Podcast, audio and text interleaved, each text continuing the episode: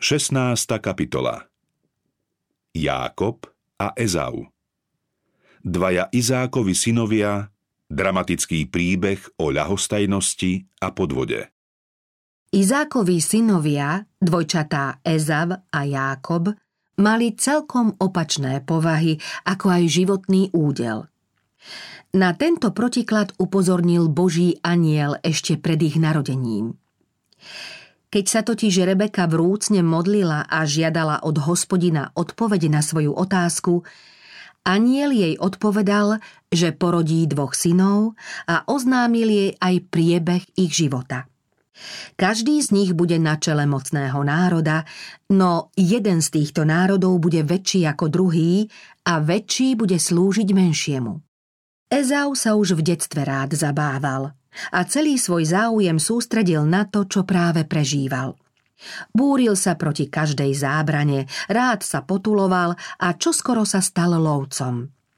Preto si ho otec obľúbil – Pokojnému, mierumilovnému pastierovi sa páčila odvaha a sila jeho staršieho syna, ktorý medzi vrchmi v nehostinnej pustatine rád lovil a domov sa vracal s úlovkom pre svojho otca, ako aj s mnohými dobrodružnými zážitkami. Jákob bol naproti tomu hlbavý, usilovný a starostlivý muž, ktorý žil viac v budúcnosti ako v prítomnosti. Rád sa zdržiaval doma, pri stáde a na poli. Jeho trpezlivosť a vytrvalosť, usilovnosť a ostražitosť si viac cenila matka. Z jeho zdržanlivej a nevtieravej pozornosti mávala väčšiu radosť ako z príležitostných hrmotných prejavov Ezavovej lásky – Rebeka mala radšej Jákoba. Božie zasľúbenia, ktoré dostal Abraham a po ňom znova jeho syn, pokladal Izák s Rebekou za hlavný cieľ svojich túžob a nádejí. O týchto zasľúbeniach hovorili aj pred Ezavom a Jákobom. Poučili ich o význame prvorodenstva, pretože na jeho základe mohol syn zdediť nielen pozemský majetok, ale aj duchovné prvenstvo. Kto mal právo prvorodenstva, býval kňazom rodiny a z jeho potomstva mal prísť vykupiteľ sveta. Z prvorodenstva však vyplývali aj určité povinnosti. Ten, kto získa toto požehnanie, musí svoj život zasvetiť Božej službe, musí žiť podľa Božích ustanovení, ako podľa nich žil aj Abraham. Podľa Božích rád musí postupovať aj pri vstupe do manželského zväzku i v ostatných rodinných záležitostiach. Izák oboznámil svojich synov s právami a povinnosťami vyplývajúcimi z prvorodenstva a jasne určil, že Ezau ako starší syn má naň nárok. Ezau však nejavil nejaký záujem o zbožnosť ani sklon k duchovnému životu. Požiadavky vyplývajúce z práv prvorodenstva pokladal za nepríjemné, ba odporné zábrany. Zákon, ktorý bol podmienkou Božej zmluvy s Abrahámom, sa Ezavovi javil ako otrocké jarmo. Zahľadený do vlastných záľub chcel byť voľný, aby mohol robiť, čo chce. Šťastie videl v moci a v bohatstve, v hodovaní a v zábavách – Prvoradým záujmom jeho nespútaného a nestáleho života bola neobmedzená voľnosť. Rebeka často myslela na anielové slová, pretože lepšie poznala povahy svojich synov než jej muž. Bola presvedčená, že dedičstvo Božieho zasľúbenia patrí Jákobovi. Márne však Izákovi pripomínala anielové slová – on zostal vo svojom rozhodnutí neoblomný a ďalej uprednostňoval Ezava. Jákob sa od svojej matky dozvedel, že podľa Božieho určenia prvorodenstvo patrí jemu. Preto priam dychtivo túžil po prednostnom postavení, ktoré z prvorodenstva vyplýva. Otcovo bohatstvo ho vôbec nezaujímalo, vytúženým cieľom mu bolo duchovné prvorodenstvo.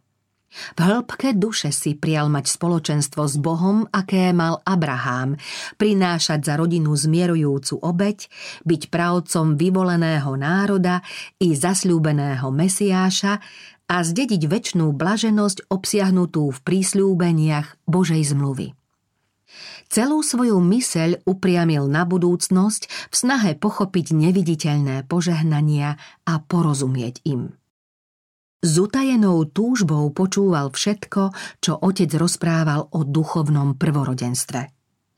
V pamäti si uchovával všetko, čo mu o tom povedala matka.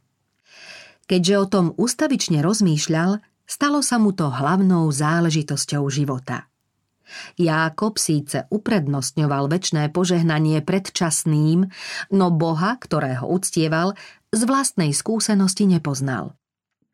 Ešte nemal srdce obnovené Božou milosťou. Nazdával sa, že Božie zasľúbenie sa nesplní, kým právo na prvorodenstvo bude mať Ezau – Stále uvažoval o tom, ako by si mohol zabezpečiť požehnanie, po ktorom tak túžil a ktoré si jeho brat takmer necenil. Keď sa raz Ezau vrátil unavený a vyčerpaný z lovu, požiadal Jákoba, aby sa mu dal najesť z toho, čo pripravil. Prvorodenstvom stále zaujatý Jákob pohotovo využil príležitosť a bratovi ponúkol jedlo za prvorodenstvo. Ľahostajný a nerozvážny lovec povedal Už bez tak idem umrieť. Na čo mi je teda prvorodenstvo? Za misu varenej šošovice sa prísažne vzdal svojho prvorodenstva. O malú chvíľu sa mohol najesť v otcovom stane. Keďže však nevedel odolať okamžitému pokušeniu jedla, ľahkomyselne sa zriekol drahocenného dedičstva, ktoré Boh zasľúbil jeho otcom – Ezava vždy zaujímala len prítomná chvíľa. Vedel obetovať nebeské záujmy za veci pozemské, budúci majetok vymeniť za okamžitý pôžitok. Tak pohrdol Ezau prvorodenstvom. Keď sa ho zbavil, pocítil úľavu. Teraz mu už nič nebránilo robiť, čo sa mu zachce. Mnohí ľudia sú aj dnes ochotní predať svoje prvorodenstvo, svoje právo na čisté, nepoškvrnené a väčné dedičstvo v nebi za chvíľkový pôžitok, milne nazývaný slobodou. V stálej honbe za prízemnými pôžitkami vzal si Ezau dve chetejské ženy, ktoré uctievali falošných bohov. Ich modloslužba veľmi zarmucovala Izáka a Rebeku – Ezau tým porušil jednu zo zmluvných podmienok, ktorá zakazovala sobáž medzi príslušníkmi vyvoleného národa a pohanmi. Izák však stále ešte zotrvával na svojom rozhodnutí odovzdať právo prvorodenstva na Ezava. Na jeho rozhodnutí nemohli nič zmeniť ani Rebekine námietky, ani Jákobova túžba po požehnaní, ba ani Ezavova ľahostajnosť k povinnostiam vyplývajúcim z prvorodenstva. Podvod len po rokoch sa Izák ako oslepnutý starec, očakávajúci blízku smrť, konečne rozhodol udeliť požehnanie svojmu staršiemu synovi. Keďže vedel, že Rebeka a Jákob s jeho zámerom nesúhlasia, rozhodol sa vykonať tento slávnostný obrad celkom tajne. Keďže sa pri podobnej príležitosti zvykla robievať hostina, patriarcha povedal synovi Výjdi na pole, ulov mi zver a priprav mi pochúťku, akú mám rád. A požehnám ťa prv, ako umriem. Rozhovor vypočula Rebeka a bola presvedčená, že odporuje zjavenej Božej rade. Hrozilo nebezpečenstvo, že Izák vykoná niečo proti Božej vôli a mladší syn nebude môcť splniť Božie poslanie. Keďže presviečať Izáka bolo márne, rozhodla sa použiť úskok. Len čo Ezau odišiel na lov, Rebeka začala uskutočňovať svoj zámer. Rozpovedala Jákobovi, čo sa stalo – a obaja bezodkladne začali mariť otcov zámer požehnať Ezava. Matka uisťovala Jákoba, že ak poslúchne jej rady, potom podľa Božieho prísľubu získa požehnanie on. Jákob spočiatku s matkyným navrhovaným plánom nesúhlasil. Tiesnila ho predstava, že by mal otca oklamať. Cítil, že následkom takého hriechu môže byť skôr zlorečenstvo než požehnanie. Nakoniec však obavy premohol a s matkyným návrhom súhlasil. Nehodlal síce spáchať veľký podvod, no keď prišiel k otcovi, videl, že zašiel priďaleko a že už nemôže ustúpiť. Získal teda požehnanie podvodom. Plán sa Rebeke a Jákobovi vydaril. Týmto podvodom si však pripravili veľké trápenie a starosti. Keď Boh vyhlásil, že Jákob získa prvorodenstvo, jeho slovo by sa bolo určite splnilo v pravý čas, keby boli vytrvali vo viere a vyčkali na Boží zásah. Podobne však ako nejeden z dnešných nedôsledných kresťanov, ani matka so synom nechceli všetko ponechať v Božích rukách. Rebeka trpko oľutovala svoju nerozvážnu radu synovi. Následkom nej sa musela s Jákobom rozlúčiť a už nikdy neuvidela jeho tvár. Odvtedy, čo Jákob získal právo prvorodenstva, začali ho tiesniť výčitky svedomia. Previnil sa proti svojmu otcovi, svojmu bratovi, svojmu svedomiu i proti Bohu. V priebehu hodiny spáchal čin, ktorý ľutoval po celý život.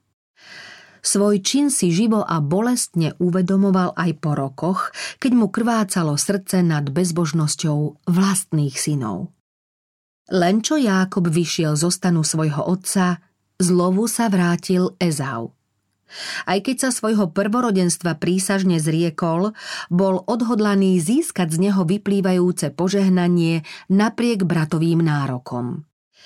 S duchovným prvorodenstvom súviselo časné prvorodenstvo, ktoré mu zaručovalo vedúce postavenie v rodine a dvojnásobný podiel z otcovho majetku. Hodnotu tohto požehnania si dobre uvedomoval. Teraz otcovi povedal Oče môj, vstaň a zajed si z úlovku svojho syna, aby si ma mohol požehnať. Nevidiaci a teraz bolesťou rozochvený otec si uvedomil, že bol oklamaný. To, v čo tak vytrvalo dúfal a na čo tak dlho čakal, bolo zmarené. A vžíval sa do sklamania svojho staršieho syna. Náhle však pochopil, že jeho zámery skrížila Božia prozreteľnosť a uskutočnila to, čo mu chcel zabrániť. Spomenul si na slová, ktoré aniel povedal Rebeke a napriek hriechu, ktorého sa Jákob dopustil, videl v ňom teraz toho, ktorý uskutoční Božie zámery. Pri požehnávaní Jákoba predsa cítil v sebe prorockého ducha. Keď si teraz všetky okolnosti uvedomil, potvrdil požehnanie, ktoré nevedomky dal Jákobovi. Požehnal som ho a bude požehnaný. Ezavová ľútosť Keď mal Ezau požehnanie na dosah, nejako si ho necenil. Zatúžil po ňom len teraz, keď ho navždy stratil. Naplno prejavil prudkosť svojej pudovej a vášnivej povahy a zmocnil sa ho strašný hnev a zúrivosť. Veľmi roztrpčene vykríkol Požehnaj aj mňa, oče môj a dodal Pre mňa si nezachoval požehnanie. Raz vyslovené požehnanie Izák už odvolať nemohol. Právo prvorodenstva, ktorého sa Ezau tak nerozvážne zriekol, už nemohol znova získať. Svoje dedičstvo predal za jediné jedlo, aby okamžite ukojil neovládanú žiadosť. Nijaké ľahkovážne premárnené požehnanie sa nedalo získať späť ani sebakajúcnejším poznaním vlastnej neuváženosti. Nenašiel možnosť nápravy, hoci ju so slzami hľadal.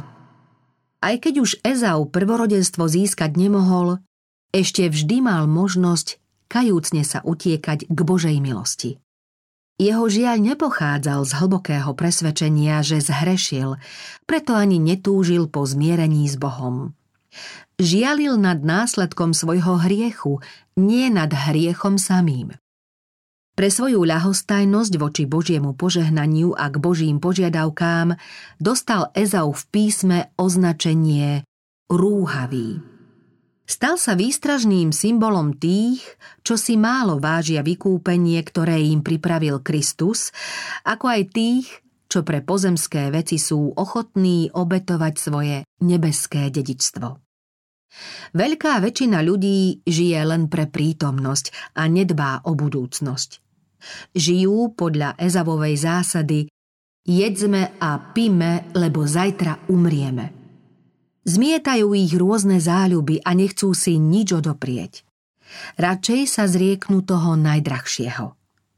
Ak sa majú rozhodnúť medzi ukojením nízkych žiadostí a nebeským požehnaním, radšej uprednostnia svoje vášne a pohrdnú Bohom i nebom. Mnohí ľudia, a žiaľ aj spomedzi kresťanov, holdujú záľubám, ktoré škodia zdraviu a otupujú duchovnú citlivosť. Ak im pripomeniete povinnosť zrieknúť sa každej telesnej i duševnej nečistoty a v bázni Božej sa posvecovať v zbožnosti, urazia sa. Dobre vedia, že ak chcú získať väčší život, nemôžu sa oddávať pôžitkom. Keďže cesta k väčšnému životu je im priúzka, radšej po nej ďalej nejdú. Celé zástupy ľudí predávajú svoje duchovné prvorodenstvo za omamné pôžitky. Za chvíľkové opojenie, ktoré človeka oslabuje a ponižuje, vedia obetovať zdravie, otupiť si duševné schopnosti a zrieknúť sa neba. Ako Ezau pochopil nerozvážnosť svojej unáhlenej výmeny, keď už náprava nebola možná, tak to bude aj v Boží deň súdu s tými, čo svoje nebeské dedičstvo vymenili za sebecké pôžitky.